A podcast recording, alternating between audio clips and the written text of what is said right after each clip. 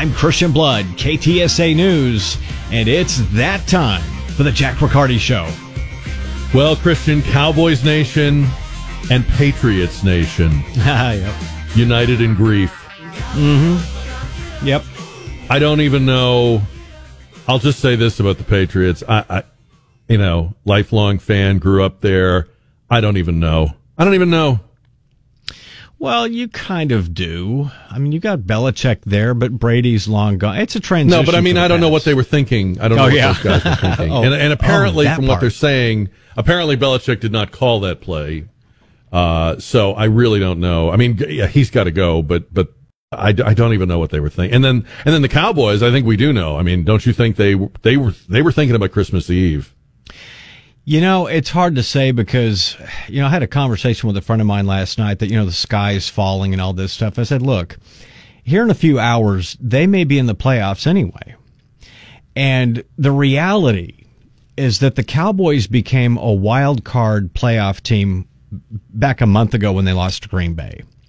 That's just how the season's gone. You know, the Eagles on the soft serve ice cream schedule, uh, the Vikings aren't going to catch them. Nobody's going to catch them. So it's like, you know, at the end of the day, you know, the, the interceptions have to stop. Uh, another, you know, defensive collapse in the second half, just like it was eerily similar to the Green Bay game. And it's hard to say. I mean, were they Well, looking? they're not in yeah, like you said, they're not in danger of missing the playoffs. They'll be in the playoffs. It's just that they'll be they'll they'll lose the first game, and that'll be it. And we'll have to hear another another list of excuses about next year. And Well, I don't know about that. Well, because they're they're probably going to get the, the the NFC South, I, I'm telling you, and that's an awful division. I I'm I know I know. Um, it, it could even, for all we know, it could be Brady. it could be. It could be. But I mean, I just they are that there was that was that was ridiculous. It really was. And, Yeah. I mean, I'm very happy for Trevor Lawrence because I've always been a Trevor Lawrence fan. And Yeah. I'm glad he's emerging. He's right now, he's probably a top five quarterback uh, in the NFL at the moment. But um, just over the last month, you know, he's had an incredible performance. But I don't know. I mean, so Patriots and Cowboys, we, we get it. Um, we'll try to not mention it too much. But I knew I knew I could mention it to you. I knew you would know, and I knew you would Yeah. feel it. And, be in grief, be in mourning. Um, so a lot of stuff going on today. We're going to start with this. Um, the January 6th committee, Democratic edition, uh, has wrapped up its work. Um, this is the last time they will meet, uh, at least publicly. And they have done the, the thing that, that Trump haters have fantasized about. This is the wet dream political moment for Donald Trump haters. They've referred criminal charges or they've referred Trump for criminal charges. Um, except that if you know anything about this, you know that it's actually a, a symbolic gesture. They don't prosecute. They're not a prosecutory body. They're a congressional committee. Um, so the symbolism of it is there for people that get off on that. Um, I, I have to say, I, I really continue to believe that I know you, you may disagree with me. I really continue to believe that the Democrats are doing things to Trump to entice him to run, to make sure that he will run. I don't think you can say, well, they're they're they're ruining him and they're afraid of him and they don't want him to be. I, really think they want him to be the Republican nominee, and I think that they are doing things intentionally to to get under his skin. It does seem to work. Um, I mean, he lives rent free in a lot of people's heads, but they live rent free in his. And and it, this is just an example uh, of that to me. We're, we'll we'll talk about that. We're going to ask uh, our constitutional law expert about this here coming up in a few minutes. Um, Mayor of El Paso declares a state of emergency over the weekend uh, as they get ready for the Title 42 uh, wave of immigrants. I got to play this for you because this is really th- this is just venomous and evil. Okay, but it's what they do. Martha Raddatz on ABC News interviewed uh, Governor Abbott. She went on a whole, she did a whole package where she flew with the National Guard. And she was down on the border and she interviewed illegal immigrant crossers. And she had an interview with Abbott. She sat next to a, a National Guard copter with him. And she says that Abbott is to blame for the open border on the southern border. Abbott is the re- listen to th- this is this is Olympic level gaslighting. Cut number seven. you talk about the border wall, you talk about open borders. I don't think I've ever heard President Biden say, we have an open border, come on over. But people I have heard say it are you, are former President Trump, or Ron DeSantis. That message reverberates in Mexico and beyond. So they do get the message that it is an open border, and smugglers use all those kinds of statements. It was. It was. Hold on, hold on. Before we get to his answer, hold on, hold on. So this this this woman who works in Midtown Manhattan and takes a car service to work and lives in a in a um, you know doorman guarded high rise is telling the governor of a border state you know, you don't, you don't really understand the border. Let, let me, let me explain it to you, Greg Abbott. Because you say open border, we therefore have an open border. Biden is courageously trying to keep things under lock and key. You people in the Republican Party keep uh, saying those words, and then the cartels repeat what you say, and then the, the immigrants hear what you say, and that's why uh, they're coming. It's it's you guys talking about the open border. You know, I'm going to go for it. I'm going to use the analogy you're never supposed to use. You ready?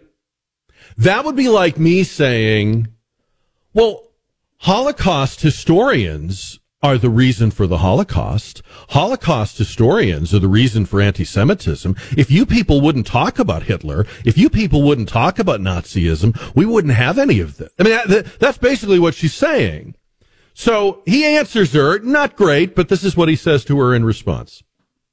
It was known from the time that Joe Biden got elected that Joe Biden supported open borders. Uh, it is known uh, by the cartels who have sophisticated information whether or not the Biden administration is going to enforce the immigration laws or not.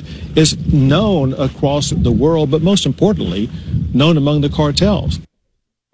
I not bad, but look, can we just cut to the chase? Republicans are so gun shy on this issue. They are so just unable to speak frankly. And it goes back to when Trump was accused of, of calling all Mexicans race, uh, uh, rapists and, and murderers and so forth.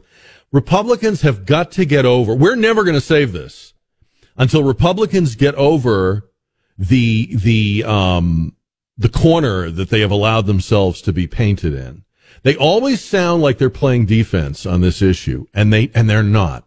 A majority of people in this country, a majority of people in each party in this country, a majority of people in each region of this country know that we have a problem, know that this is a crisis, know that it is dangerous, do not hate people from other countries, but respect our sovereignty.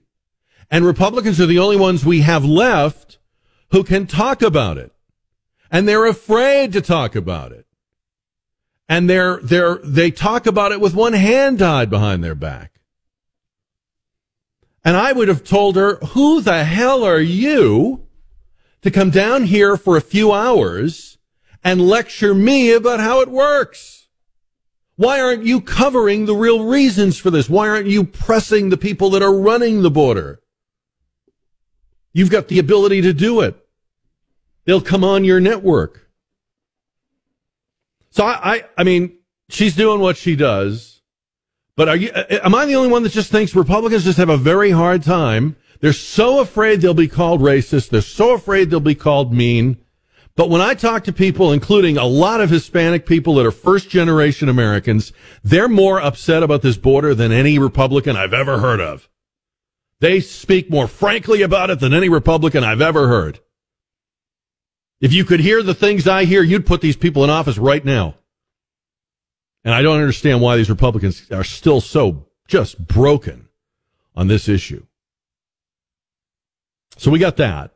Remember Will Hurd, the former Republican congressman? He got all crazy about Trump and then he didn't run for reelection. And that's the Gonzales seat now in the House. Anyway, Will Hurd was on CNN and he was talking about the border crisis and, and Title 42. I, I, want you to hear this because I, you will understand how this how this hit me when I heard this. Given Will Hurd's hand wringing and and and play acting over Trump and, and Trumpian Republican politics. Listen to Will Hurd on CNN really is a crisis. Um, I think President Biden, to show that there's going to be a change, he has to get rid of all of his officials that were involved in border security. I think that includes Secretary Mayorkas because they have no credibility in the United States. They have no credibility outside the United States.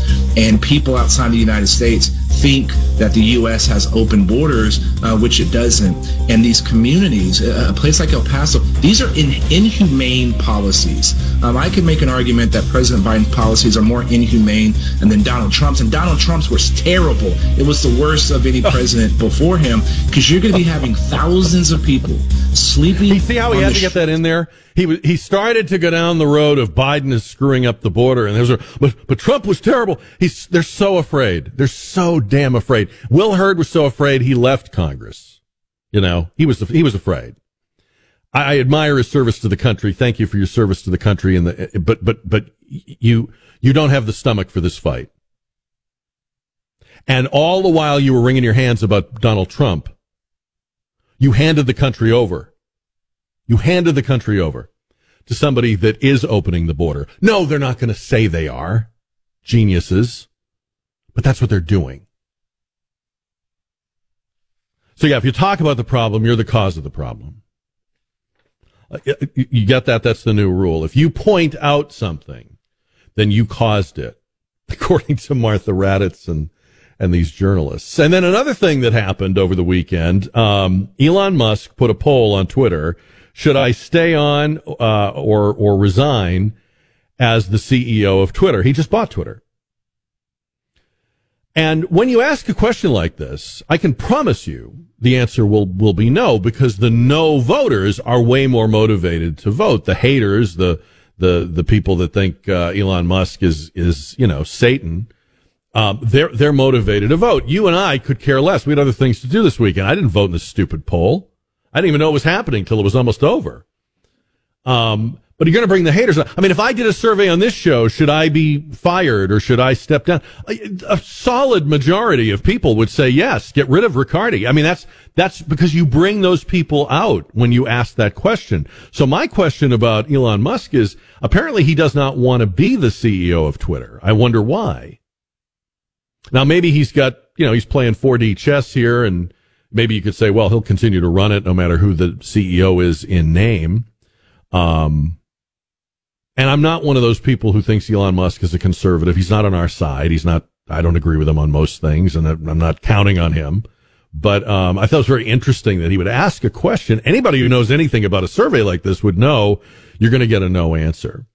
Um, he said he would abide by it. So apparently he will, he will not be the CEO of the company he just spent $44 billion or whatever it was, uh, to buy. Just hear those sleigh bells jingling, ring, ting, too. Come on, it's lovely weather for a sleigh ride together with you. Outside the snow is falling and friends are calling you. Come on, it's lovely weather for a sleigh ride together with you. Mm, got some of that global warming coming up later in the week, looks like. Brace yourselves. Winter's over, no more winters. That's what, that's what they said several years ago. Winters are a thing of the past. All right, Jack Riccardi, 550 1071 KTSA. Welcome to Monday, late afternoon show. Uh, 210 599 5555. You can be on 210 599 5555. Later on, we're going to talk about uh, Christmas movies. I'm going to make some people mad. I, I, I always do with this discussion because there's a movie everybody loves that I don't think is that great. And then we're going to talk about porch pirates. That's our question on the JR poll. the time of year. Um, and what do you think about the Twitter thing? I mean, I, you know, I, I think Elon Musk is, is a guy you got to be very wary of. I, I don't think he's a conservative. I, I don't think he's a movement or ideology guy. Um, you can, you can be very grateful for the curtain he's pulled back and the revelations that have come out and the discomfort he has caused to people in tech and in government who needed to be made uncomfortable. Uh, but I don't know what the hell he's doing. I, I, I don't really know what his game is. So I appreciate the stuff that I understand, but there's a lot of stuff I don't understand. Now, in the latest trove of uh, Twitter Hunter laptop revelations, um, we're we're learning about how much the FBI was involved, specifically in back and forth communications uh, over that laptop. But also, but also, something a lot of people have noticed is okay. The FBI had influence on Twitter and how they handled this and other stories, but there's also a hell. I mean, there's over 80 FBI agents that are tasked with working with Twitter, which is weird, right? I mean, you, you just, it doesn't seem like it would be a top tier assignment of the FBI. But the other thing we're learning is how many former FBI people were in, were in Twitter, worked for Twitter. Everyone you you turn to. Every name that comes up in this story is somebody that went from the FBI to Twitter. And you know what it reminded me of was how often you see people, if you cover politics, you very, very often see people who go from being a member of Congress or a congressional staffer to being a lobbyist. So they go from being the people that write the laws and make the laws to the people that lobby for and, and pay for the making of laws and regulations. And there's this incestuous back and forth between Congress and that sector so that eventually it's hard to tell who's who. And the laws of our country, many of them, which you you learn in school are written by Congress and, and voted on by Congress, are really written by people in the private sector who have the most at stake industry X writes the laws, writes the regulations that govern industry X. And then they pass it through the Congress and they make sure it will pass with their dollars and their influence and threats and whatever else they have to do. And it works because there's, there's, you know, familiarity. You know, people are on a first name basis between lobbying and lawmaking. And that's what was happening, I think, at Twitter. I think it was very easy for the FBI. It's one thing for, if you get a call from the FBI, that's out of the clear blue. You're not expecting it. You didn't wake up that morning expecting the FBI to ask you to do something or to pressure you to do something. But if you have friends and colleagues, because that's where you used to work, that is very natural and easy and low flow and no pressure and, you know, of course. I got it. And so there's a, there's not just a collusion there. There's no line there. These tech companies are indistinguishable from the government. Now, if you are a blogger that wants to write about the overreach of the federal government, if you're somebody that wants to argue for libertarian ideas, if you're somebody that wants to argue about the primacy of the Constitution or the, the rights of the individual, if you want to quote unquote speak truth to power, as the old saying goes, how are you going to do that on a platform ostensibly set up for you, but that is actually a government controlled entity? Or to put it another way, you wouldn't start a blog that was anti-government. You wouldn't start a, a, a thread on Twitter that was anti-government or anti the powers that be if you knew the only place you could go with it was to something run by them. And that's what we have here.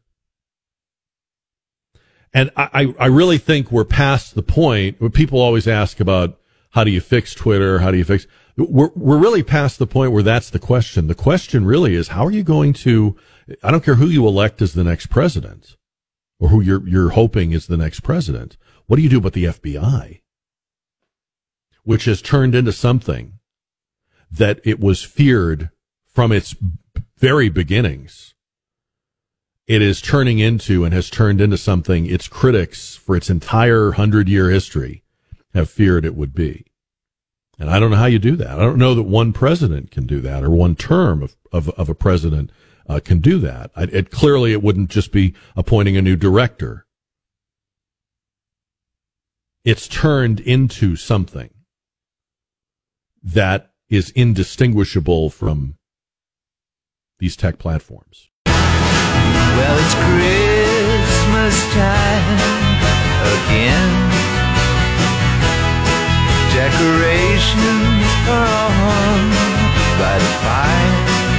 KTSA late afternoon show.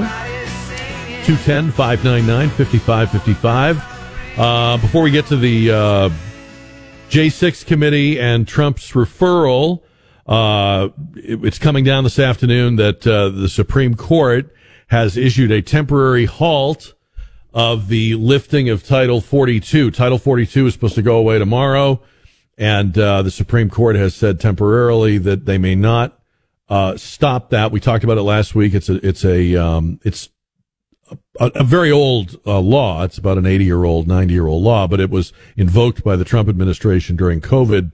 And it is the premise for the exclusion of a lot of, um, uh, asylum seekers and illegal immigrants. So the Supreme Court is saying temporarily that cannot go away. And there have been both Republican and Democratic uh, members of Congress and governors urging uh, Biden not to let it uh, go away. Let's bring into the conversation constitutional law expert and professor of law at St. Mary's University, uh, Bill Piatt, on our KTSA Kinetico Quality Water Softeners newsmaker line. Uh, so first of all, professor, was, this is not the, the thing we were going to talk to you about, but since we're just learning about it, um, what would your, how will this play out? I mean, will, will, will this, uh, is this something now where the Biden administration will get to answer the temporary, uh, halt? Yes, uh, the Supreme Court Justice Chief Justice Roberts gave the uh, Biden administration till five o'clock tomorrow afternoon to respond to the request. So in the meantime, the the Title 42 remains in effect, and if the Supreme Court gets the Biden response by tomorrow afternoon, presumably by the time that it would have expired on Wednesday, the Supreme Court will either stay the uh, the cancellation pending further review of the court, or we'll just let it go into effect and remove the stay that's been put in place. Okay. And news reports seem to indicate there are masses of new immigrants waiting to cross under the anticipation that 42 Yes. will go away. So either th- either Roberts, upon receiving the Biden response, uh, will say um, we're halting it pending a full court review, or he will say, "Oh, okay," and the lifting of it goes forward. Correct. That's what I think. Yes, one of those two options. And and what would be the time frame for a full Supreme Court hearing of the arguments for and against, and what would be the constitutional basis for it? I mean, I'm trying to understand what what's the what's the constitutional issue? It seems like more of a policy issue than anything. Well, there is the statute that that's the subject of the litigation, the Title 42. Yeah. And what has happened is the uh, the statute's in effect, but the Biden administration and the Trump administration now the Biden administration just keep continuing it, continuing it, continuing it. There's been no congressional action or intervention. Uh, there's no there's no formal declaration of a COVID emergency at this point, and the whole purpose of the Title 42 was to use the, those regulatory powers to keep people out who might have COVID. It's it's rarely been invoked. I think decades ago they stopped Chinese and Philippine merchants shipping come in to the United States for a brief period of time.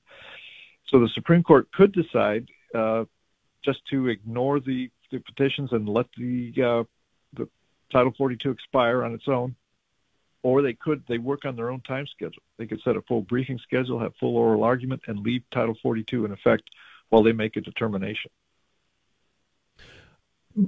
If they were leaving it in effect, though, wh- what is their? I mean, are they saying that the? I'm trying to understand what what it is that they would be ruling on because they're not ruling on whether Title 42 is a good idea, right? No. they're they're ruling No. on some sort of constitutional uh, conflict between the president and the uh, the executive branch and the legislative branch. Is that it, or That that could be, and then there is a lower court that had placed the the moratorium until December 21st, and so the Supreme Court technically would be deciding whether to extend that moratorium while all the legal issues are litigated, or the, or just to adopt the lower court's determination that as of December 21st there would be no more application of Title 42.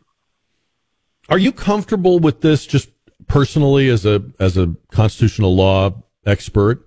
Uh, are you are you comfortable with this being decided by the Supreme Court? I, I can't get over the idea that this really is policy. The law is there, the the provision is there, and this is about whether Congress and the president are doing what's in the best interest of the country. And your your perspective on that is probably or, or very likely to be the position that a conservative Supreme Court would take and not directly intervene in policy decisions and in disputes between the legislative and the executive branch would probably defer to those two branches to work it out rather than the court get in and trying to set immigration policy. And that was one of the underlying concerns in the lower court that said, okay, you, you've extended it over and over again, but then after the 21st, that's it. Unless the Supreme Court tells us otherwise, that's it. Yeah. So now the reason we originally had asked you to come on today, and I appreciate your coming on very much, uh, is we had the uh, J6 committee, the final public meeting uh, in which they uh, referred former President Trump for criminal prosecution, but th- they're not actually a, a body that can prosecute him. They're really just inviting the Department of Justice to do this, right? That's absolutely correct. Uh, the recommendation, I think, comes as no surprise, uh, given the way the committee was structured and operated. I think it was assumed all along there was going to ultimately be this criminal referral. But you're right. Congress does not prosecute crimes. All they can do is make a referral to the Justice Department.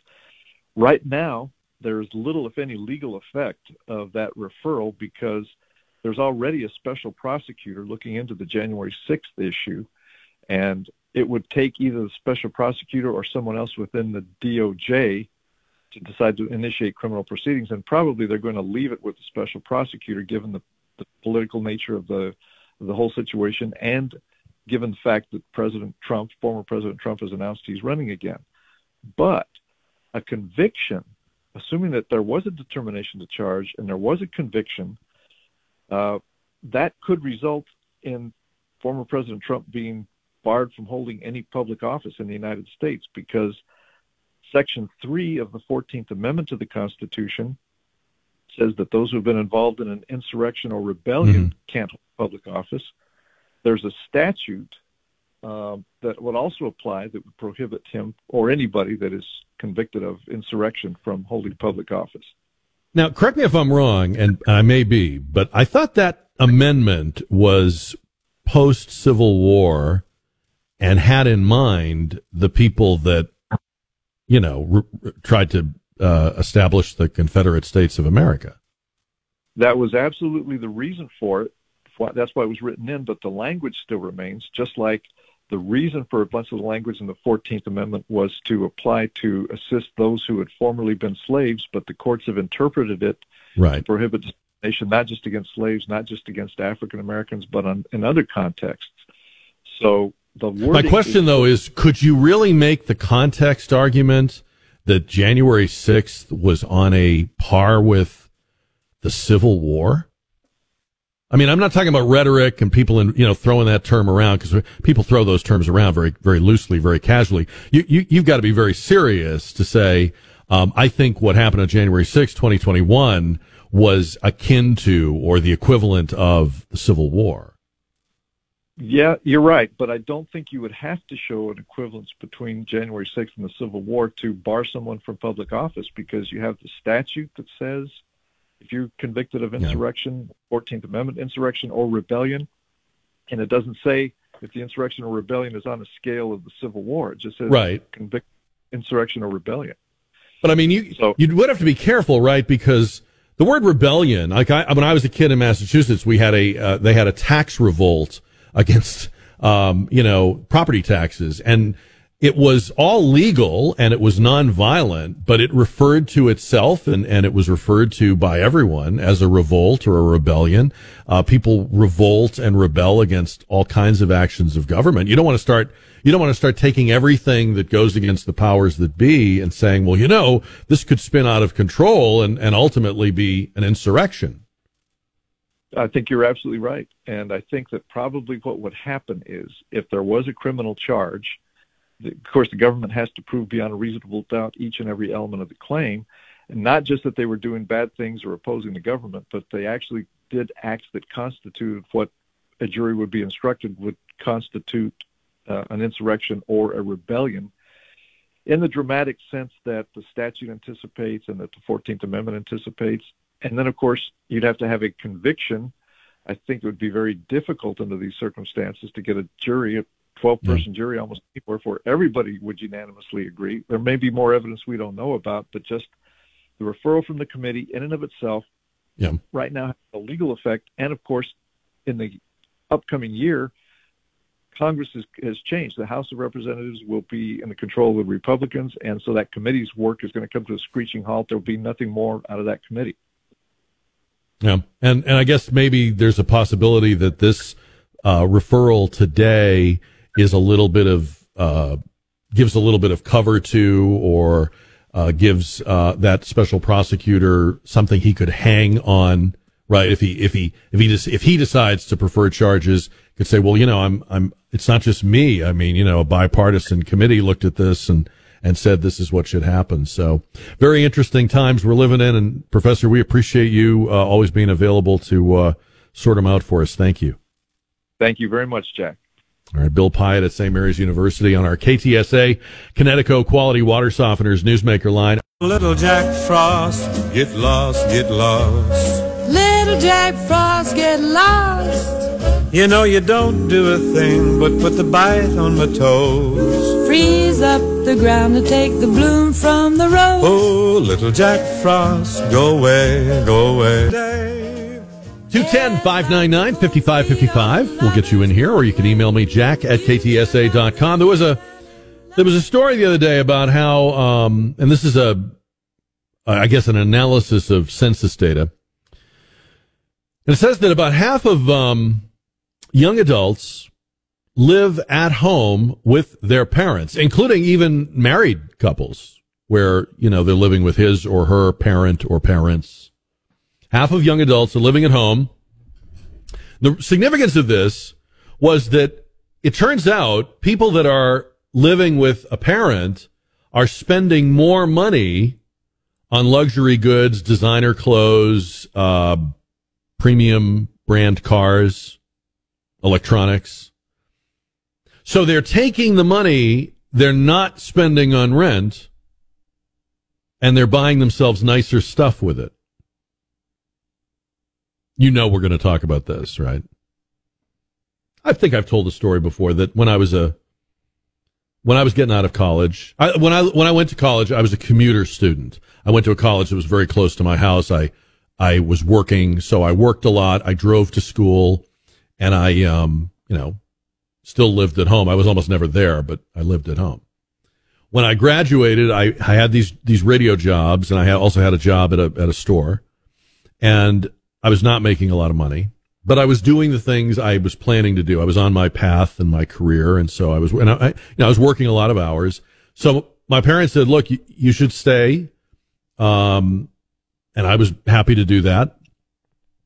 And I paid rent that was not market level rent for Boston. It was not, I mean, you couldn't have got a, a, real apartment or even a room for what I was paying, but I paid rent. I continued to do what I'd always done, which was to help around the house and chores and cut the grass and stuff like that. I was there for them. They were there for me. It, it was not high living and it was not, oh, wow, what a deal I've got. I'm, I'm not paying any rent. I, I had, I didn't have two dimes to rub together. I have no problem with people living at home. I mean, I think that's very smart. If you're stacking up some savings, if you're avoiding the drama of roommates and housemates, and you know, you hear these stories all the time about people that, oh, let's get a house together, let's get an apartment together, and they're you're, you've been best friends, and then all of a sudden, three months in, you you hate each other, or two of them aren't talking to the third one, or whatever it is. This happens. I think living with your parents is a very, it may be very old fashioned, but I think that's fine. Pay some damn rent. Pay them some rent. These are your parents. You have any idea? You can't pay them back for what they've done to you, or for you, I should say, or maybe to you. I don't know. Pay them some rent, save some money, learn to economize because someday you will have to. Get familiar with Hill Country Fare, right? Don't flaunt it. Don't don't say, well, because I'm living with mom and dad, I get a BMW. That is such a a hole move. That really is. I mean, again, I'm not. Please don't misunderstand me. I'm not I'm not ragging on the idea that you want your kids under your roof or they want to stay, but there's a way to do that with respect. Then there's a way to do that like a jerk, right? I mean, what do you think? 210 599 5555. Do do your kids live with you? You know, do you have millennial kids living with you? And presumably you're okay with that. I mean, you probably invited them to or asked them to. Um, and you know, I mean, the way we feel about our kids, we, we love knowing where they are. We love knowing that they're okay. I get it. I'm good with that. But there's a way to do it that, that's respectful. But if you're buying like, you know, high end this and designer that, that's like you're laughing at them, right? I mean, that's like you're saying, you suckers. Instead of paying rent, look what I'm doing. I mean, that's not right. There's a way, there's like, it's, I, it's all in how you do it, I think. I want to know what you think. 210 599 5555. I also saw a story. This is a little off the subject. Um, you know, we've got this thing with pronouns right now. Choose your pronouns. What are your pronouns? I'm just sticking with the ones I've always had. It's too much trouble. But now apparently some people are using, um, instead of pronoun words, some people are using emojis as pronouns. Uh, there was a TikTok video where the, uh, the person in the video says, did you know that emojis can be pronouns? How the hell am I supposed to say your pronoun if it's an emoji? It's like when Prince changed his name, right? Remember when Prince, the, the, the singer, when he announced, and it wasn't very long, it didn't last very long but he changed his name to a symbol. And everybody loved Prince, but nobody knew how to say the symbol. So we just kept calling him Prince. Or the artist formerly known as Prince, which sounded pretty ridiculous. So I think if you if you switch your pronoun to an emoji, I, we're just going to say that's the person formerly known as Jeff. Okay, and, you, and you will deserve that. I don't think there would be enough people, uh, Christian, to work in radio if you couldn't live with your parents. I mean, I Boy, isn't that the uh, truth? you know, so I'm not against it. I'm, I, I like it for all kinds of reasons. It can be good for both parties, but man, you got to pay a little rent, help out. Yeah. You know, Yeah. and then don't be, don't be acting like, you know, oh, I live with my parents, but here's my new, you know, here's my new Lexus and you know, Yeah. I'm going on all these trips. I mean, you can't be doing that. That's just rude. It's one thing if you've got a late teen, early 20s, something to it, because I mean, there, there's a bit of a learning curve. But, you know, upper 20s, low 30s, Yeah. mid 30s, and you're doing what your folks are not doing, yeah, it's a Yeah, problem. that's a bad look. All right. So that's what we're talking about. Yeah. Two, 210 599 5555. Uh, analysis of census uh, data. Uh, and this is how it came to light, just so you'll know why we're talking about this. So they looked at the data and they said, well, it's very interesting. Um, it's almost like a, a throwback. This is how young people used to do it back in the day. If you talk to your, like your grandparents, they will tell you that they lived at home until they got married. That was very normal, very common. What, what, what are you doing getting an apartment? You know, we- we've got a perfectly good house right here. So people did that. And now people are doing that again. But what they found was that the people doing it, the millennials and the young adults that are living at home are the best customers at the high end retailers and the high end malls and for uh, luxury cars and, and uh, expensive travel. So they're just taking the money that they wouldn't that they would be paying on rent or mortgage and and doing this stuff. And I don't know, I that doesn't seem right to me. I mean, you're going to have to eventually stand on your own two feet. You need to do some practice, like save some money or economize or find out that the generic brand is okay, and then and then you know, and then when you're ready to leave mom and dad's place, you'll be able to. Otherwise, what a shock it's going to be, right? If you go from this sort of artificial living high on the hog thing to, get to the real world, you're going to know what to do. The, the 10 Dave Ramseys won't be able to help you for that. Uh, what do you think? 210 599 5555. Matt is on the radio on KTSA. Matt, good afternoon. Hey, how's it going? Hey, Matt. What do you think about yeah, this, Matt? I- Well, I, I mean, I agree with him a hundred percent. You know, I mean, if you're going to live with your parents, you know, you you need to help out with, you know, rent, the bills. I, I mean, pretty much, you know, if you, if you don't, you're living for free. I think even if your parents say to you, "Oh, we don't want any rent, or you don't have to give us anything," you can still you can still help. You can still do it, and you can also Yes, not sir. not act like you're you know not act like you're uh, Elon Musk. You know, just because you've got a free True, room. true. Yeah, yeah. You- Thank you're- Matt. I appreciate it, sir. Uh, 210 599 5555. Young adults choosing with, uh, young adults in the U.S. choosing to live with their parents are facilitating a boom in luxury goods, according to an analysis done by Morgan Stanley.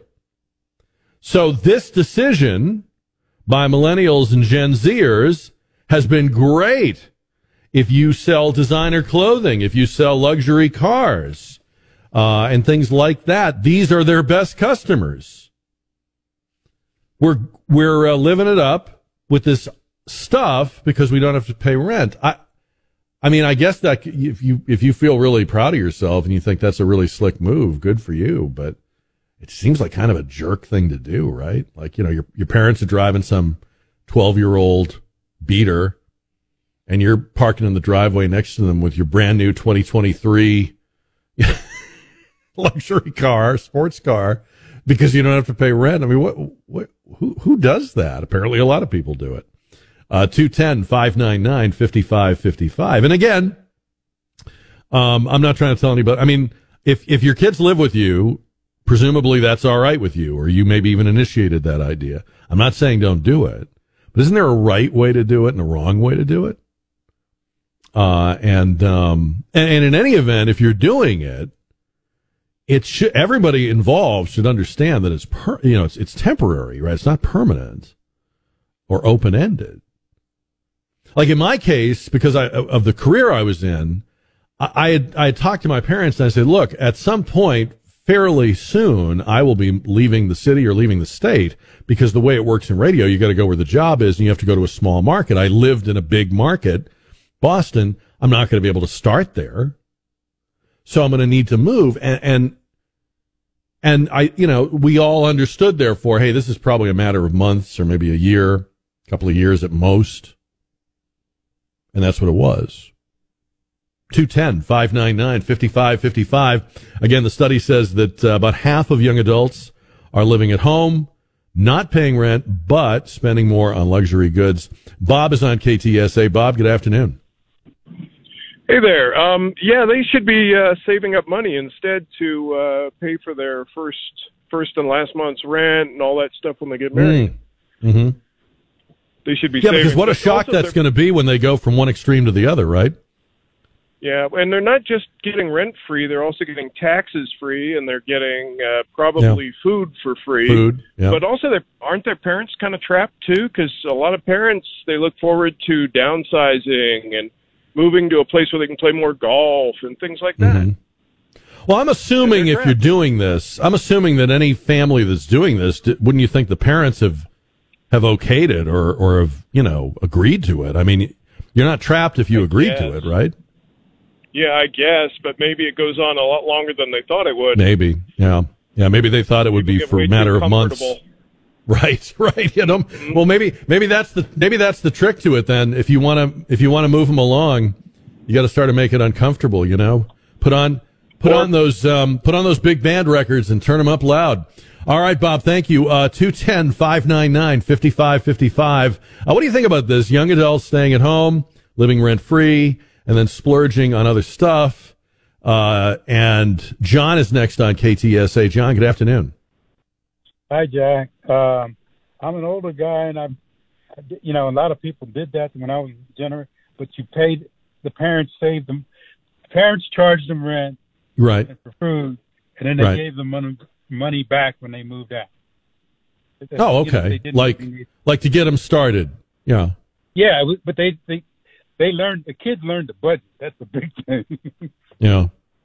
I must have missed the part about getting it back when I moved out. I didn't get the money back when I moved out, but but I will say this. I will say this, I, and I and I I mean this. What little I paid them in rent to my mom and dad didn't begin to make up for all the Oh, things they had done for me.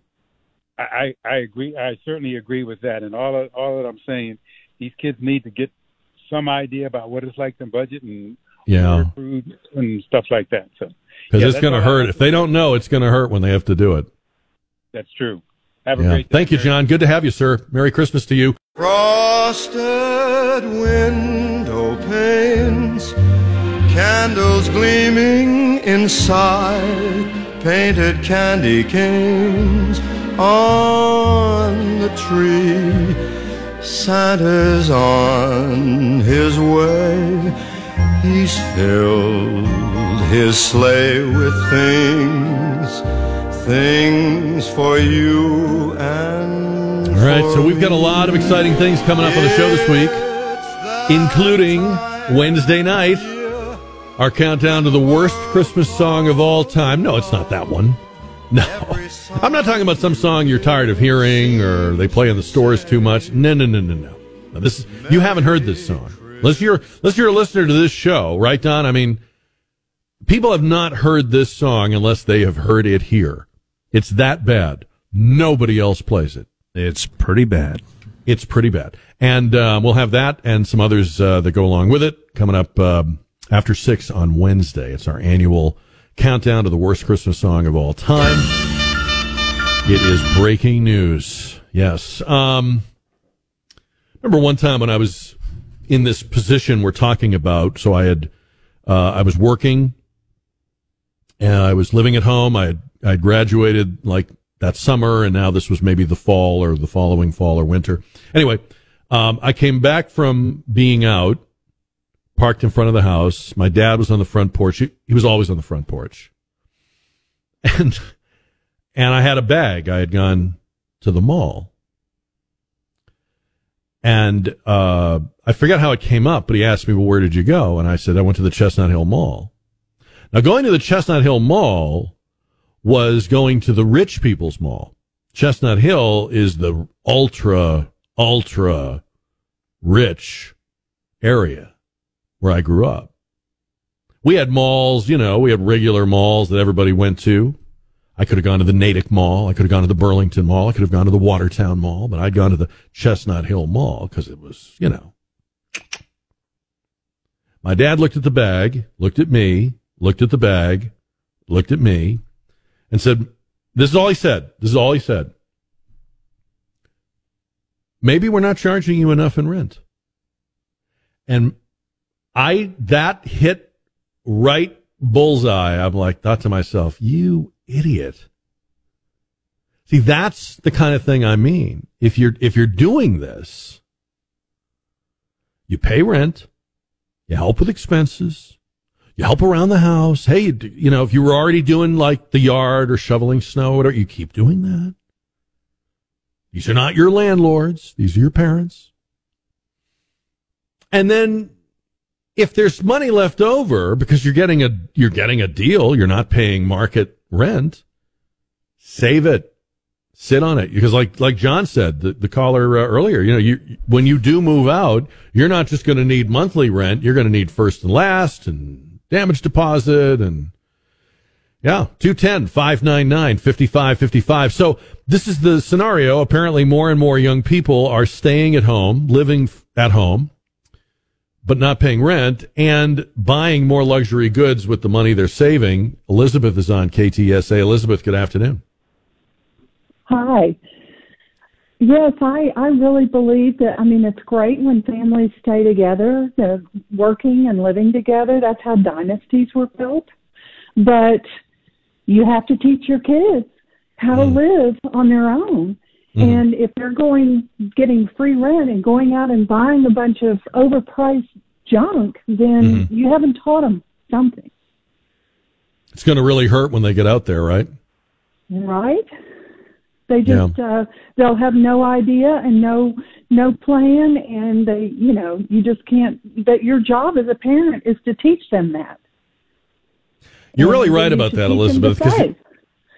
You're you're right about that because if you think about it, when you're young, there's you don't have any instincts like for bargains or penny pinching. You're not cutting coupons out when you're 21 years old. You know, so you you have to you have to learn it. You have to be shown it because you're not going to do it, you know, instinctively.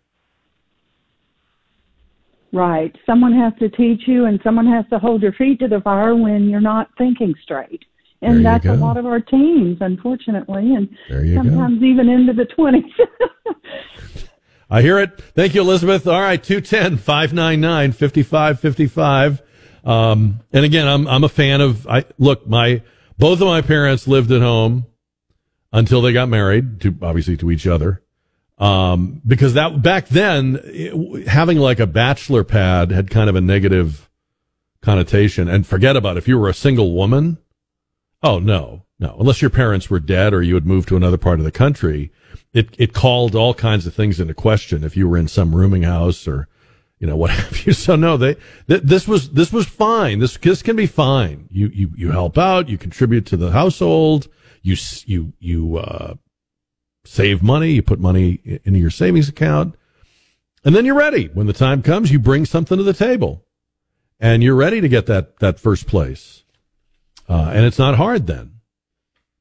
Uh, but I, I, I, I mean, it's, you got somebody's got to tell this to you because, yeah, when you're young, you, all you know is what you want, right? And what you want is what you see other people with, and it's, it's natural. I'm not, I'm not, I'm not putting anybody down here, except I do think it's a jerk move to be living rent free and buying, you know, taking expensive vacations or buying expensive things. I mean, that is like rubbing your parents' face right in it. And um, I, it's, I, that to me is not the way to do it. Uh, 210 599 5555. So, uh, how do you feel about it or how are you handling it if you're doing it right now or going through it right now from either, either perspective, either as the, as the parent or as the, uh, son or daughter? And John is on the radio. John, good afternoon. Hey, how you doing? Good. Thank you. How are you? Oh, good, good, good. Great subject. We we've been uh, through this more than a few times with uh, our kids, and we had, uh, you know, the first time letting them back. Um, it usually ended not good, and you know, it was slamming doors, and and uh, it, it took a while. Um, and they would go back out on their own, and then eventually, you know, a year down the road, they'd they'd be back. And uh, but I gotta say, the second or third time around with each, because we it, we've been through this with more than one of our kids. Um, they're happy to say finally got it. Um, here and there, we got stuck with one of their pets or two of their pets. That was that was the other thing. So now we're raising their pets, but um, but they're back on their own, and uh, happy to say now we have 11 grandkids, and um, Oh. they're all at the house, all on their own. Very nice. Very nice. So you're, what you're saying is, in your case, John, they left, but then came back. Yeah, three times. Yes, they yeah they they would be gone for a while, you know, months or a year or two years, and then hard times hit, and they you know mom did then they'd start talking to us again. Yeah. Yeah. Yeah. around it was, it was not on good terms. You know, you know Yeah. there was uh, hurt feelings, things said, and uh, they didn't like it. Disrespectful. Yeah. Um, Yeah. Mm, You sound like very, you sound like really good people that you, that you worked that out and, and worked through that. And, uh, did, did you, did you feel like at some point you knew, okay, now they're set, they're good, they're not coming back? I mean, is that where you're at now? we we we pray. We pray. Yeah. Is that your wife with you? no more. yes, this is my wife. We're, we're driving and we're we're just enjoying yourself. Oh, okay. All right. I was going to say, it, it, it sounds like you've got a committee there. yes, you're not alone. People, you're not alone. There you go. All right. So John and his wife have been through it and through it and through it. Thank you, John. Appreciate having you and, and your wife. Um, 210 599 5555. Matt writes, uh, living beyond your means. Dave Ramsey would not approve. I had my own place and lived on top ramen. Yeah. I mean, you can, the other way to handle this, I guess, would be to just say to your kids, um, okay, you've completed your schooling. You need to go. And I, I'm not, I'm not going to throw any shade on that if that's the way you handle it. Um, it's probably very hard to do. it's probably uh, uh, you probably have to put on a, a, a tough, brave face, and then you probably cry, or or feel, you know, worried. But you could do it that way. You could throw them into the deep end, um, and that's fine. But I also think you can do it the way we're talking about if if there is some, and a lot of the emails I've received say, look, you've got to, you've got to, everybody's got to sit down and and be formal and say this is exactly the amount you're going to put every week, every week or every month, and, and and not like say, well, we're family, we'll work it out, or we won't keep books. You got you got to lay it out, and it, there's got to be rent, and there's got some people are are saying, Jack, it's not just rent; they've got to pay a percentage of the utilities, they've got to pay a percentage of the groceries, uh, et cetera, et cetera. So, yeah, I think uh, you know. I, I do think I it was easier for me when I moved out because I wasn't trying to maintain when I got my first crappy apartment.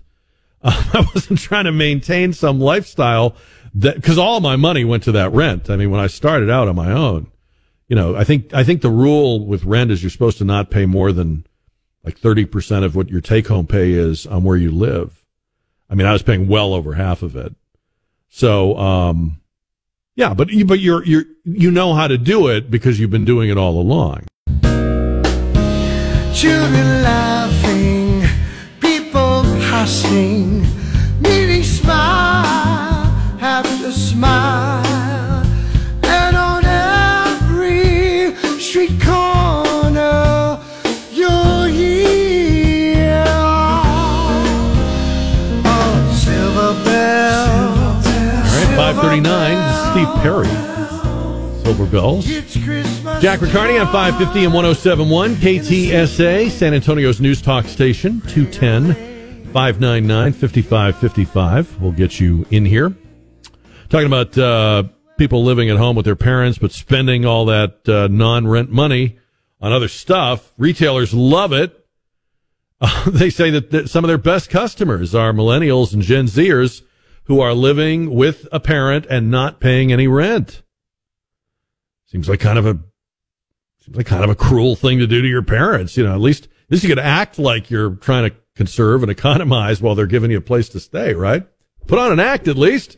All right, 210 599 5555. Um, there was a, uh, this came out on Friday, but we really, really have a chance to talk about it on the show. A federal appeals court on Friday, um, dismissed a case brought against the Connecticut Association of Schools about um, athletic transgender policies, allowing men to compete on women's teams. Uh, the plaintiffs were women who run track, four young women who run track, and their families, and they were asking the court to revoke the records and remove wins by males running as women.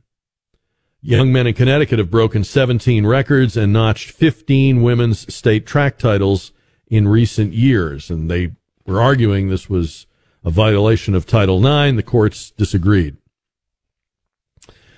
Um, in fact, the ACLU is defending not these women, but the men running in the women's track events.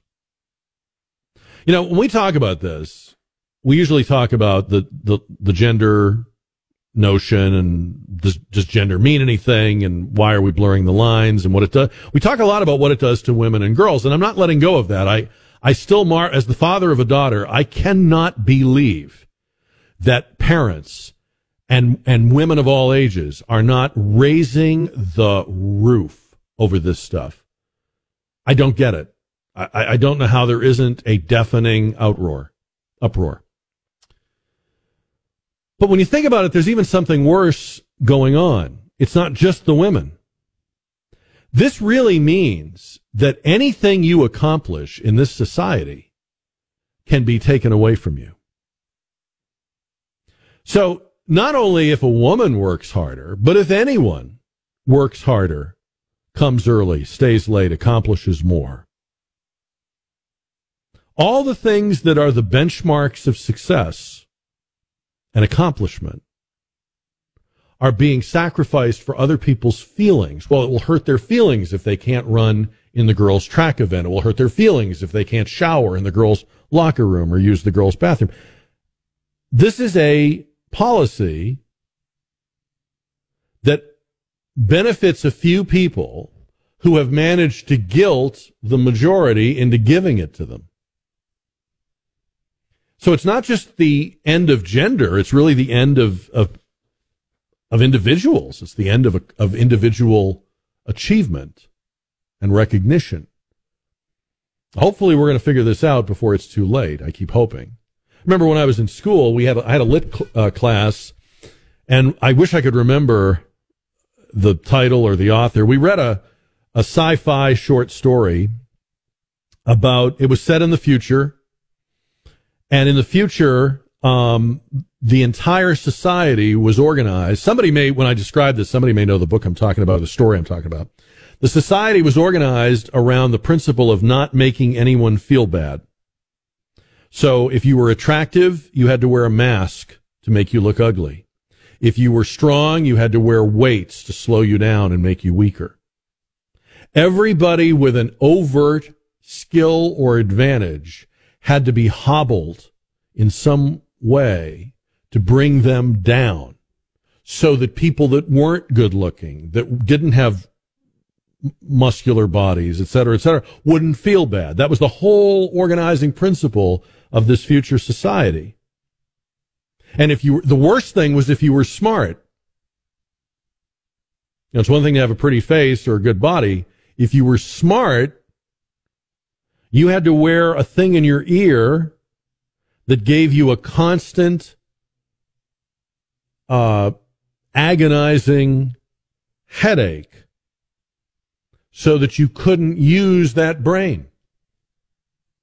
Now, this was sci fi. It was written to be absurd. But it sounds like we're heading that way. It sounds like everything we're doing is about telling people that have achieved and accomplished, you don't deserve that, you didn't build that, you shouldn't have that. And the reason they shouldn't is because somebody else feels bad. Rather than saying, well, how can we help people who don't have it get it? We're saying, how can we take it away from people who have it? Which is sick. There's no other word for that. That's just sick. I mean, if that's your thought, and you're thinking that way, that's one thing. You're free to think whatever you want. We're putting people in power. We're putting people in responsibility. We're writing laws. We're letting them run our schools with that thought in mind. Humble the, the, the proud. Bring down the, the mighty. Strike down the, the achievers. And if they object, if they say, well, what about the work I put in? What about my, call them selfish, call them haters, call them we use the word phobia a lot. I had a conversation with my friend about this the other day. Phobia is a fear of something. It does. It, it's not supposed to mean you disagree with it. So if I'm Christian, that doesn't make me Islamophobic. Because that would mean I was afraid of somebody from another faith system. It just means I don't share their faith system. I'm not phobic of it, but we're using words like that and we're shaping the way people perceive themselves and others. That story, and I wish I could remember the author. I think it was a short story. Was the path we're on now? Believe it or not. 210 599 5555. Um, so we'll talk about that. I'm talking about kids, uh, young people. I say kids. You know, we're talking about uh, teens and 20s living at home, living with their parents. You have a job. You're earning money but maybe for whatever reason you don't want to get your own place or it would be a stretch to do it. So you live at home, but instead of paying rent, you're buying stuff with your money and having this lifestyle that not paying rent allows you to have. And according to high end retailers, that kind of customer is now one of the biggest parts of their, of their business. Audie is on 550 and 1071 KTSA. Hi, Audie. Hi, how you doing? Thanks for taking Good. the call. Yes, sir. Hey, listen, yeah, this, this is why I simply look at it. First of all, I'm a I'm a parent of two young men, two adults that live on their own.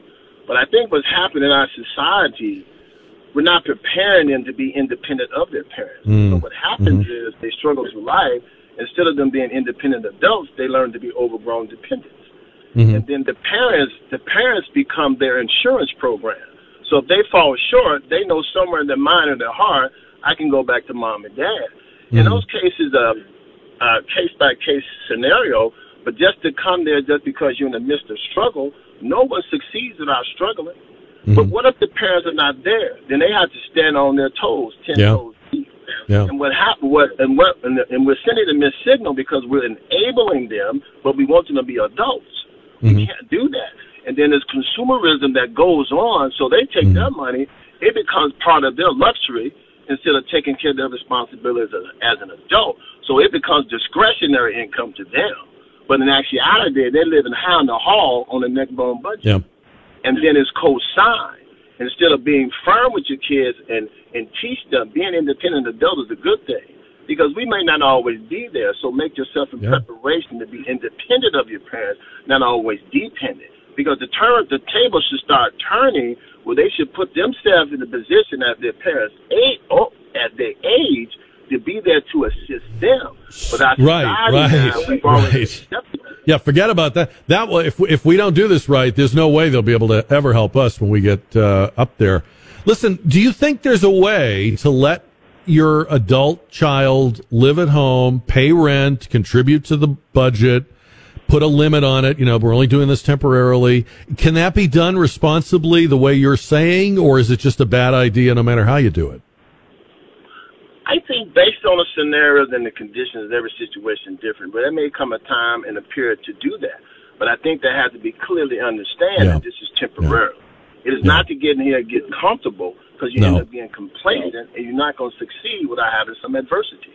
So you have to really put some strict measures, all in love. It's all in love. We want to. We don't want them to live like they're living in a prison in a home. We want them to be comfortable, but they got to understand it's not their home.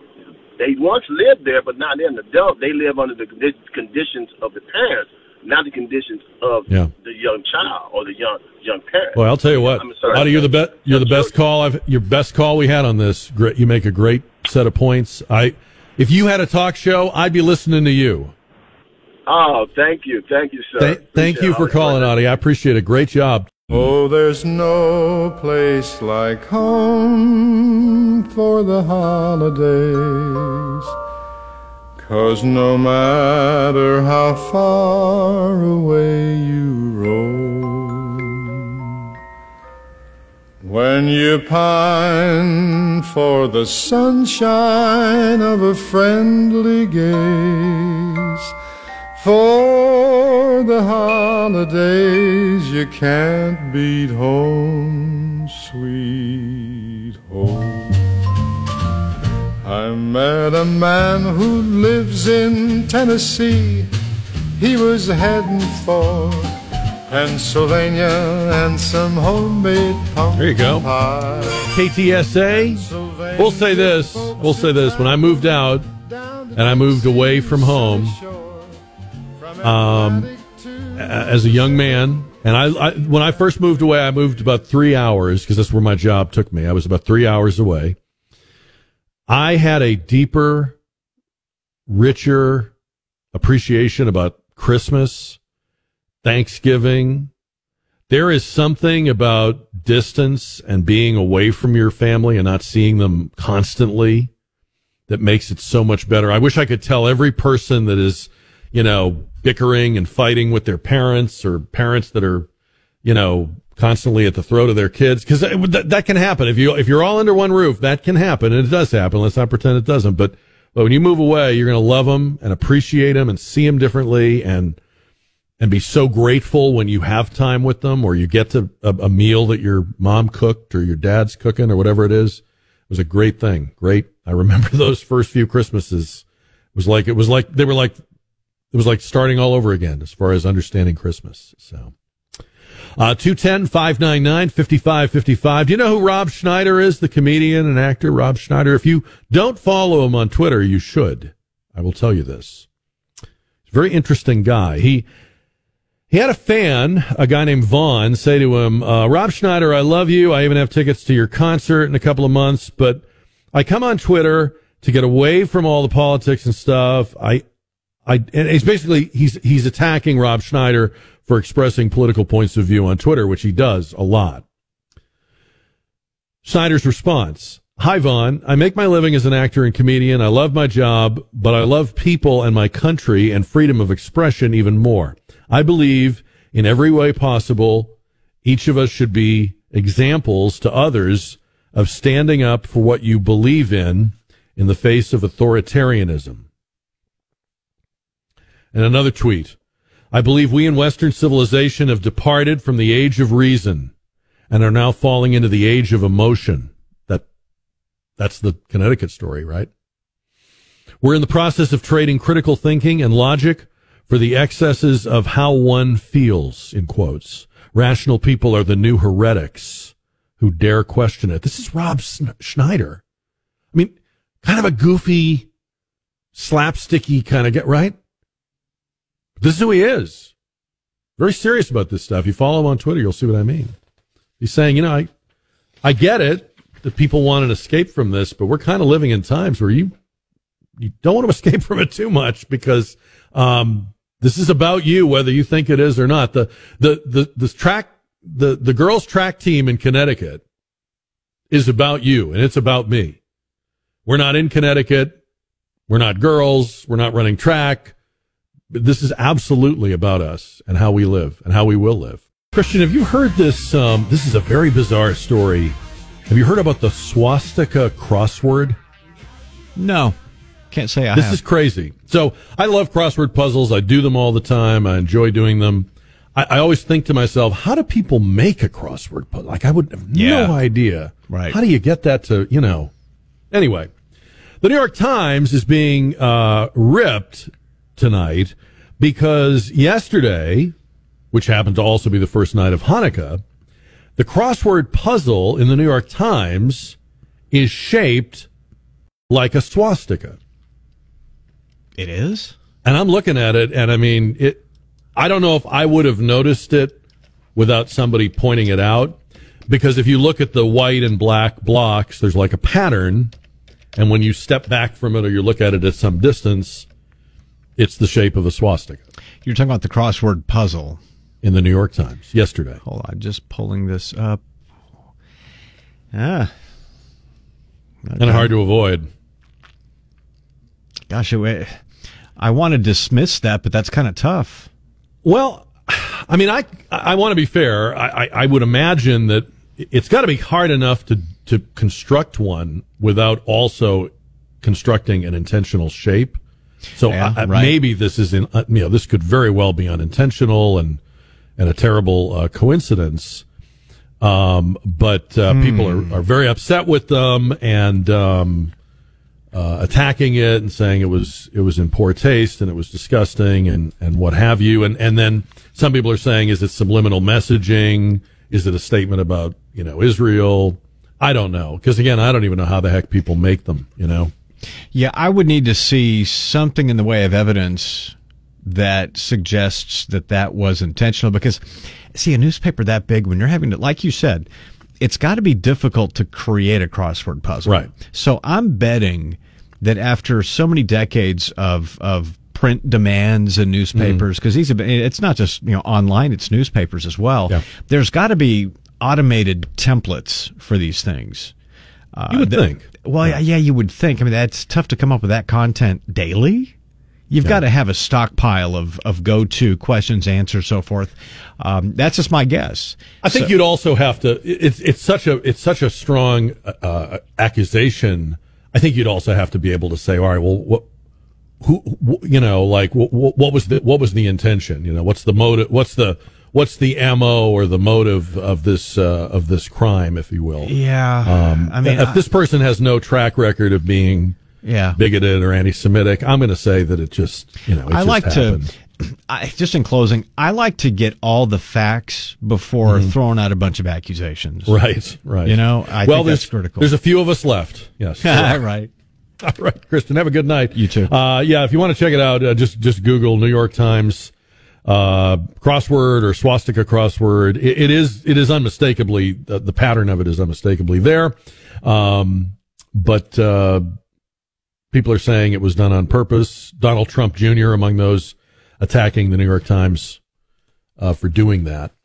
Um, Joe Biden was in the news over the weekend. He told a story about his uncle Frank winning the Purple Heart at the Battle of the Bulge. He said that um, he was doing an event in Delaware with veterans. And he said that uh, when he became vice president with Barack Obama in 2008, his dad said, Joey, Uncle Frank fought in the Battle of the Bulge. He's old. He's not well. He never got the Purple Heart. Could you get it for him? You know, Biden's stories always have that element of he came through. He, you know, he delivered for people. So he gets the Purple Heart. His dad says, could you make a presentation of it to, to Uncle Frank? He goes to give it to Uncle Frank. Uncle Frank says, I don't want it. I don't want it. And the point of the story is that Uncle Frank felt that because he had lived, he was privileged and, and other guys died. And it was, it was Biden's way of, of saying this is how humble veterans are. But Joe Biden's father died seven years before he became vice president. His uncle died even further back than that. Neither of these men were alive at the time of the telling of the story. And Uncle Frank is not a Purple Heart honoree. So people always say, well, this means he's losing his mind or he's getting old or it's senility or whatever. But I always point out to people with Joe Biden, that would, that would only make sense if the lying and the fabricating had started in recent years. Even then, it's very offensive to equate lying with senility. I have relatives that are, that have Alzheimer's or dementia. They're not liars. They, they, they do see things that aren't there sometimes. They do have faulty memories, but they might misremember a thing that happened or when it happened or who was there when it happened. But they're not, they're not telling me war stories about wars they didn't serve in you know, don't don't insult people who ha- really have dementia. They're victims. They're not liars. The problem with Biden is he's been lying since he was in his 30s and 40s. He's been telling lies that are just as egregious when he was at a, of an age that he couldn't possibly have been suffering from dementia. And then you even wonder if is this sort of being clever by half? There was a mobster back in the day. You know, I'm kind of a true crime buff and I love all the books about mafia and organized crime. And there was a guy named Vinny the Chin in the New York crime community, if you will. And he was a bad guy. And he was a tough guy.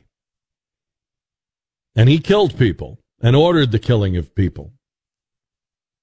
He wasn't some white collar criminal. He was a, he was a very bad man. And he became very powerful. You know, as you rise up the ranks and other guys die or die off and you get, you know, you get to where you're one of the bosses. And Vinny the Chin rose to the top. But Vinny the Chin's gimmick was that he always acted in, in, in public or when he knew he was under surveillance, or when they would haul him in for questioning, whether it was the FBI or the NYPD, Vinny the Chin acted like he was crazy. And the older he got, the more convincing the act became because he was muddled and muttering and he would mumble things and slur his words and, and, and talk gibberish. Now, people that knew knew this was an act. People that knew the score knew that he was as lucid as anyone. And, and again, very dangerous. But he played it off as, well, look, I'm just some guy. I sh- he'd shuffle around in a bathrobe in, in the street. And, you know, I'm just some guy. I don't know whether I'm coming or going. I really wonder if the people around Biden, and I, I can't prove this, and I'm not saying I can, but I really wonder if the, the quote unquote faux pas and gaffes are some kind of political version of Vinny the Chin, like, oh, this guy, you know, We don't have to worry about him. Look at him. He doesn't know where he is. Isn't that a pretty convenient disguise for someone that is actually an agent of change? Isn't that a pretty convenient disguise if you don't want people to feel threatened? Well, he's on his way out, you know. Look at him. Uncle Frank, you know. I don't know. Just something to think about. I um I'm not saying again that it's absolutely the case, but it could be. I do think, and I've said this before, I don't I don't think the people running the country um are under any uh illusions about Joe Biden. He was the Trojan horse that they rode in on or in inside of in 2020. So he was the guy that you dragged into the city, you know, through the gate into the city as a voter because he seemed harmless and mainstream and he promised unity and all his life he had never been a very disruptive or radical person. He was a middle of the road guy. I mean, he really was. But no sooner did he get into the White House than all these people crawled out of his belly, figuratively speaking. And we have the most radical policies on everything from immigration on down. We have policies that are not even remotely like Obama's policies, and Obama was this guy's boss and the most recent Democratic president. But the border looks nothing like it did when Obama was president. So, is he a Trojan horse? Is he Vinny the Chin? Is he something else? 210 599 5555.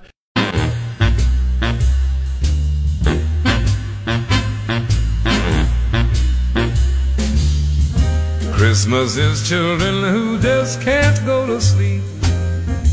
Christmas is memories, the kind you always keep.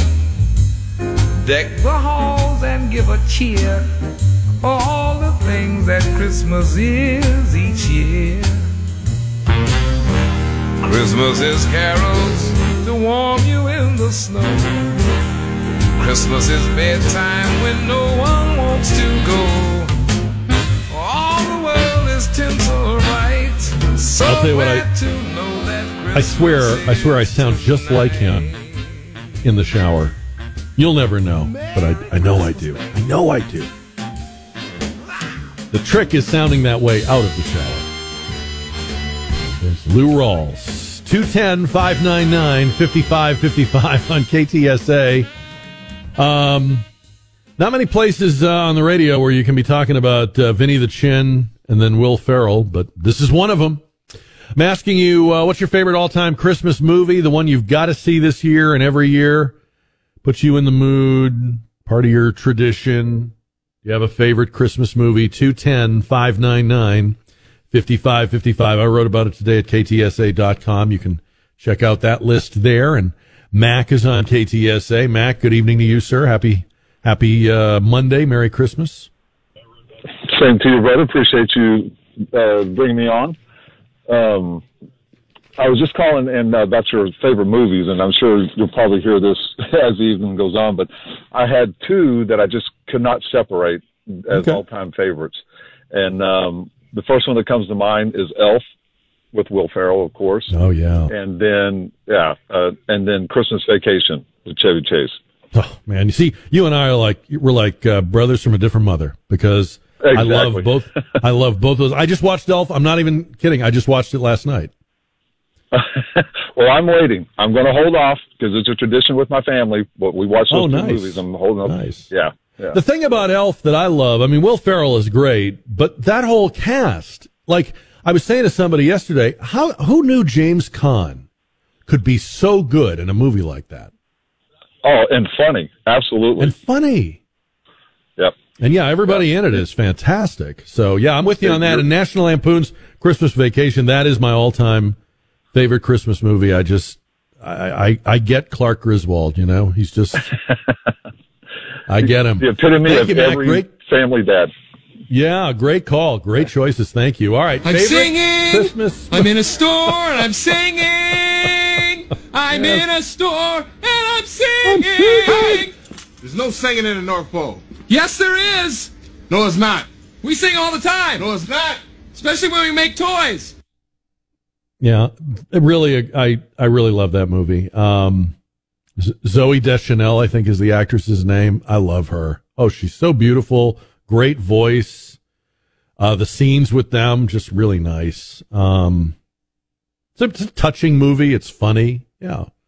I mean, a Christmas movie is going to do one of three things, right? It's it's either going to connect with the spiritual aspect of the year of of the, of the season, or it's going to tell a story that you can relate to, or it's going to make you laugh.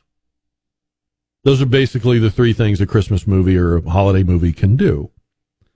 So it's either spiritual, relatable, or entertaining. And Christmas Vacation is definitely relatable and entertaining. You know, I mean, the Griswolds Christmas mishaps. Come on now. Maybe you didn't have them all in one year, but you've had them all, right? Another one I love, and I think this would make a lot of people's lists, is Miracle on 34th Street, the original one. I don't think there's ever been an actor playing Santa Claus better than Edmund Gwenn. And if you haven't seen Miracle on 34th Street, I'm talking about the original. Um, Edmund Gwenn at the beginning of the movie is not playing Santa Claus, but he steps into the role of playing Santa Claus. And the movie is about why Edmund Gwenn is so good at playing Santa Claus. But if you haven't seen it, I don't want to ruin it for you, so I'll just leave it right there. Okay? I mean, there's a reason this guy would be so good at playing Santa Claus, right? I love a Charlie Brown Christmas. I have it on DVD now, but when I was a kid, I've, I've told this story before. When I was a kid, those things would only come on once a year, and you either saw it or you didn't. Like I think it was CBS that always had the Charlie Brown specials. And I mean, if you missed it, if it was the night that you weren't at home, or too bad. Wait till next year. But now you can watch it anytime. Uh, White Christmas is another one. So, what are your favorites? 210 599 5555. We'll talk about that. We've been talking about the uh, Porch Pirates thing. It says here that uh, 260 million delivered packages were stolen last year alone. And with online sales becoming a bigger and bigger percentage of total retail sales, there's going to be more stuff on more front doorsteps to steal. It is a $20 billion a year crime, according to one estimate. Company called SafeWise compiling these statistics. Package thefts are on the rise. Wouldn't you think, and I don't know the numbers on this, but wouldn't you think with more and more people having video doorbells that this would be harder to do, but it speaks to the audacity of the people doing it. You know?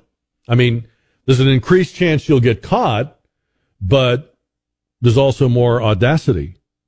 I mean, I think you see that all across society, not just with sealing packages off porches. I, if you think about the crime wave, it's not only because of defunding police or relaxing prosecutions and what have you. It's it's also that that the culture of people that have decided they can ha- help themselves to your stuff, that culture has become more adventurous, audacious, encouraged. One expert uh, in the story I was reading says that being a porch pirate is a very low risk and very low skill crime. It takes no skill to walk up and steal a package. They say in the vast majority of cases, the people stealing don't even know what they're getting. They're just figuring whatever it is, they'll benefit from it one way or the other, directly or indirectly.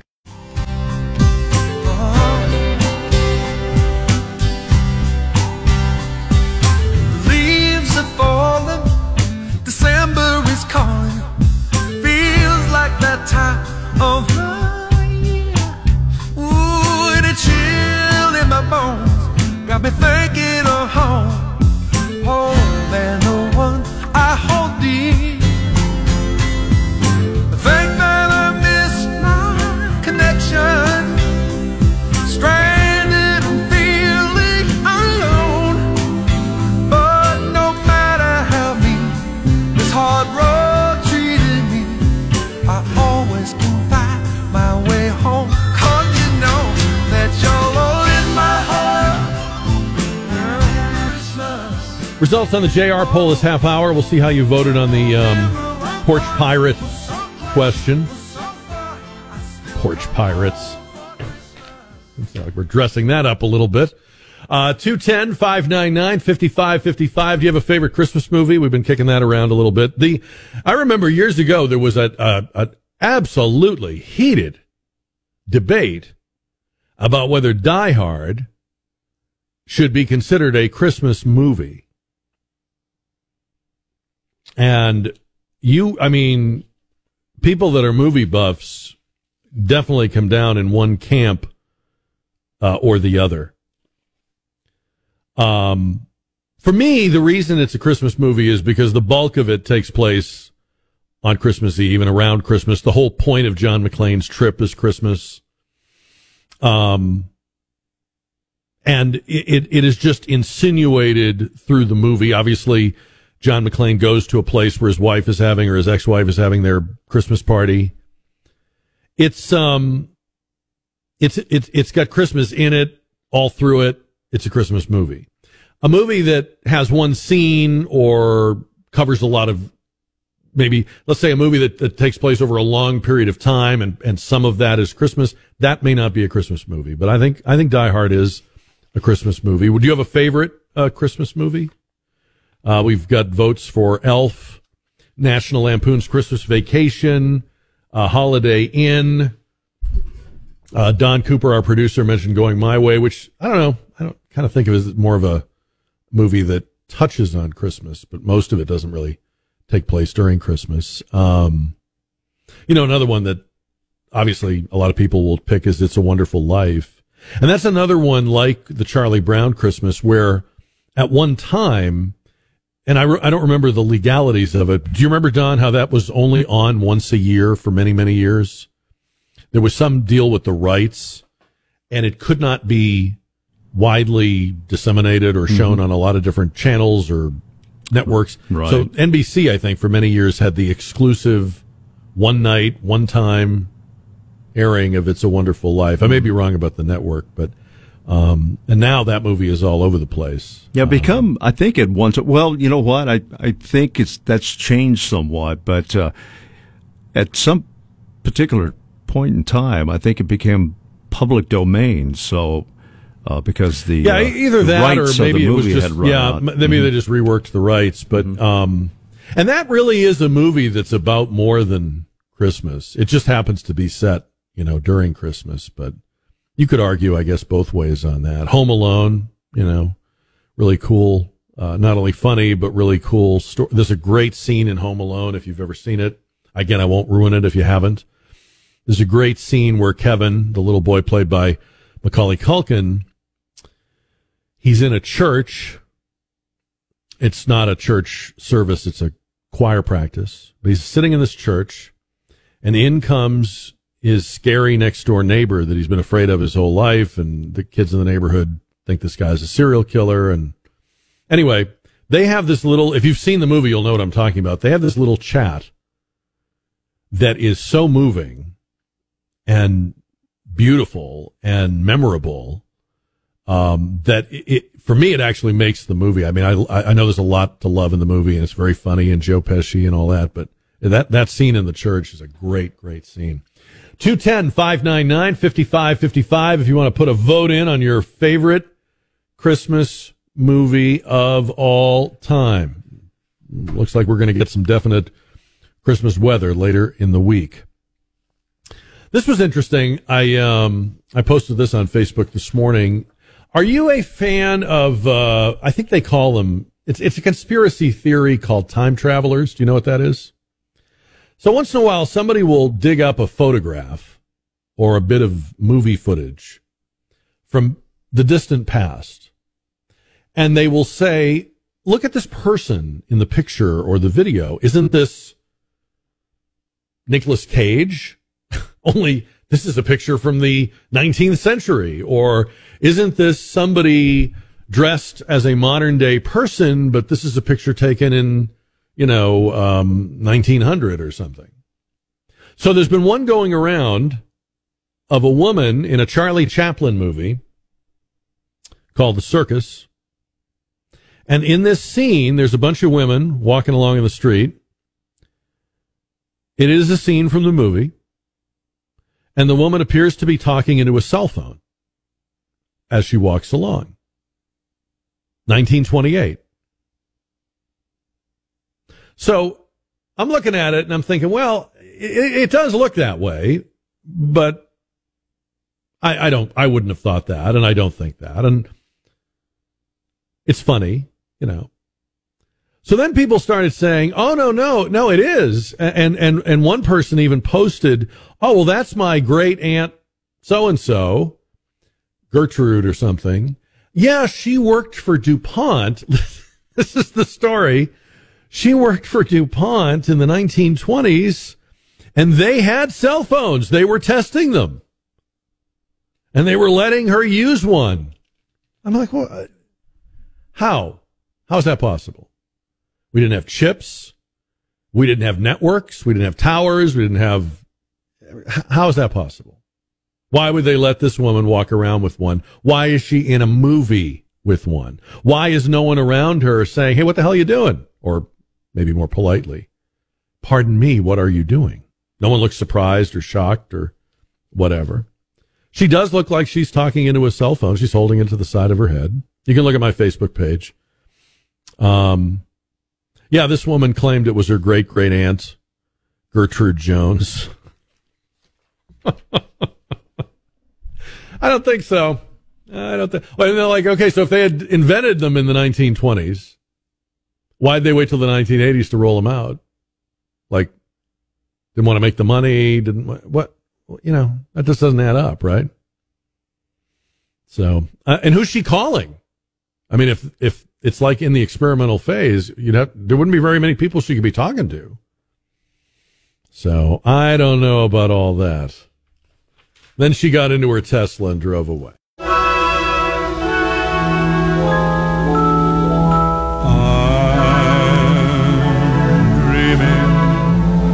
Of a white Christmas, just like the ones I used to know, where the treetops glisten and children listen to hear Hey, we asked you on the JR poll Have you been hit by porch pirates lately? 93% no, 7% yes. I, I have been. It has happened to me a couple of times in the last couple of years. Um, and it's, it- it's, um, it's funny because somebody coming right up on your porch, or I, I don't have a porch, but like a little entryway. I mean, that's very personal, right? That's not in your space. But at the same time, I know that, that whoever did this, they couldn't have known what they were getting. And they didn't get anything great, you know? I can, I can guarantee you they weren't too, they weren't too thrilled when they opened it because it was something that I needed or wanted, but it wasn't anything that would be widely desirable, like a book or something. But anyway, um, yeah, no, it's, it's, it's happening. And there's a, an audacity. Well, I don't know if you saw in the news over the weekend. I forget when it happened, but sometime over the weekend, uh, Robert De Niro's house, or not house, but but uh, condo in New York City, was broken into. And it's funny how much news coverage that got because, of course, it's Robert De Niro. But think about how often that happens every hour of every day in New York City, across the country, every major city. But it has to be like something you, oh, well, we know him. Or it's, you know, he's, he's famous. Robert De Niro. So, and they caught her. They caught the woman. I don't know if she knew it was Robert De Niro's place or not, or if it was just a target of opportunity. Um, remember, uh, on Friday, we talked about the, was it Friday, Don? We talked about the police officer who, um, wanted to meet the woman and ran her uh, plates on the DMV. Mm-hmm. That was Yes, Friday, was. right? Yeah. I got to tell you, I, I we had a lot of calls. We had a lot of we had an interesting conversation about that. And then the weekend came, And I got some of the craziest emails from people. And if it wasn't for the podcast, I mean, the the podcast of that show and every one of our shows exists as a full episode uh, podcast. If it wasn't for the fact that that's already up on the internet, Don, I would have had you replay pieces of that from Friday because people heard what they wanted to hear. I never said I thought it was okay that he did that. I never said that you should be able to do it. I never said he shouldn't be punished. I explicitly said every time we came back from a commercial, it's wrong to use a government database. My point was not that he wasn't wrong, but that th- this is something how people meet or, or approach or get approached in the dating world is in the eye of the beholder.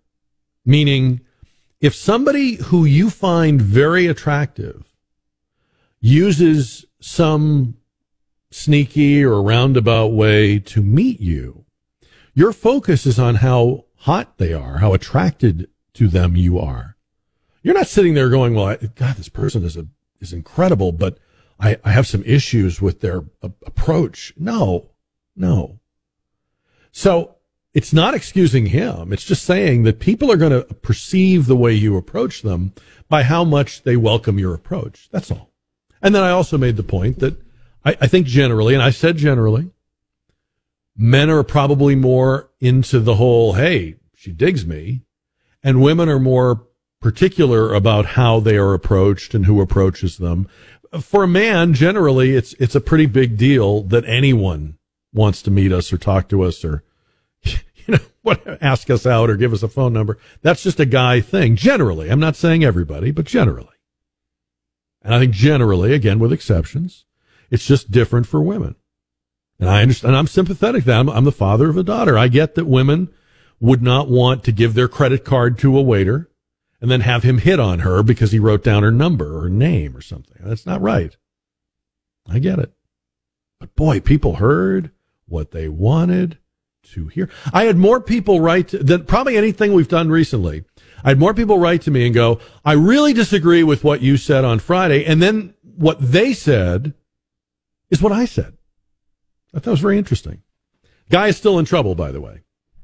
Just an update. He's still facing charges, and they say he is very likely to be fired from the police department in Old Saybrook, Connecticut. So, so he's not going out on any dates anytime soon. Well, let me put it to you this way. Um, now a lot of women know who he is. Um, so he's got that going for him. Unfortunately, not in the best way. His picture is now out there. His name and his picture are now out there in a way he could not have dreamed, but probably not in the best way. Yeah. So, but uh, you know what they say, uh, you got to be out there to meet somebody. He's, he's definitely out there. Um, thought this was interesting. Um, you know, electric cars are coming, electric vehicles are coming. A lot of concerns, questions, issues, objections.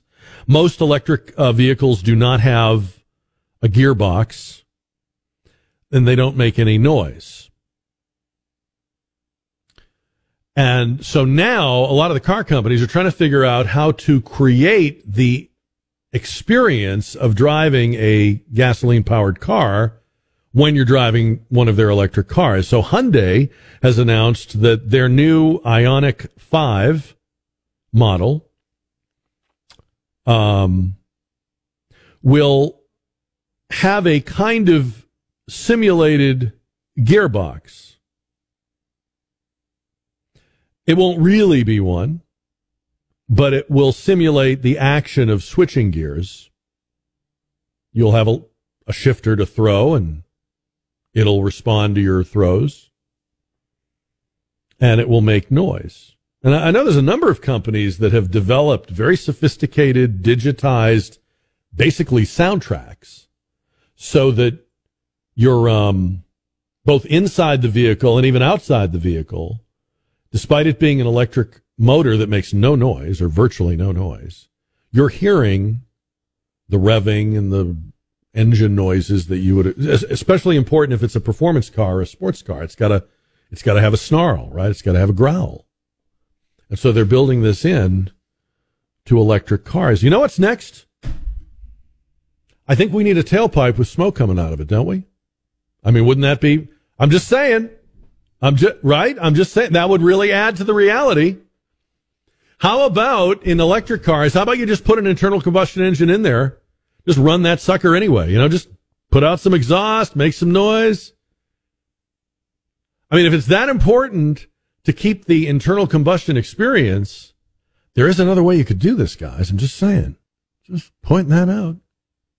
I think it's hilarious that they're that they're putting the sounds in, they're putting the gearbox in. I, I we'll see, right? It's going to be very interesting. The next several years are probably not going to go the way anybody presumes they are going to go. We're going to be back here tomorrow live starting at 4. You can find our show on demand anytime at ktsa.com. And don't forget on Wednesday night in our 6 o'clock hour, it'll be our worst ever Christmas song countdown, our annual event, not to be missed, at least until the following year. See you back here at 4 tomorrow.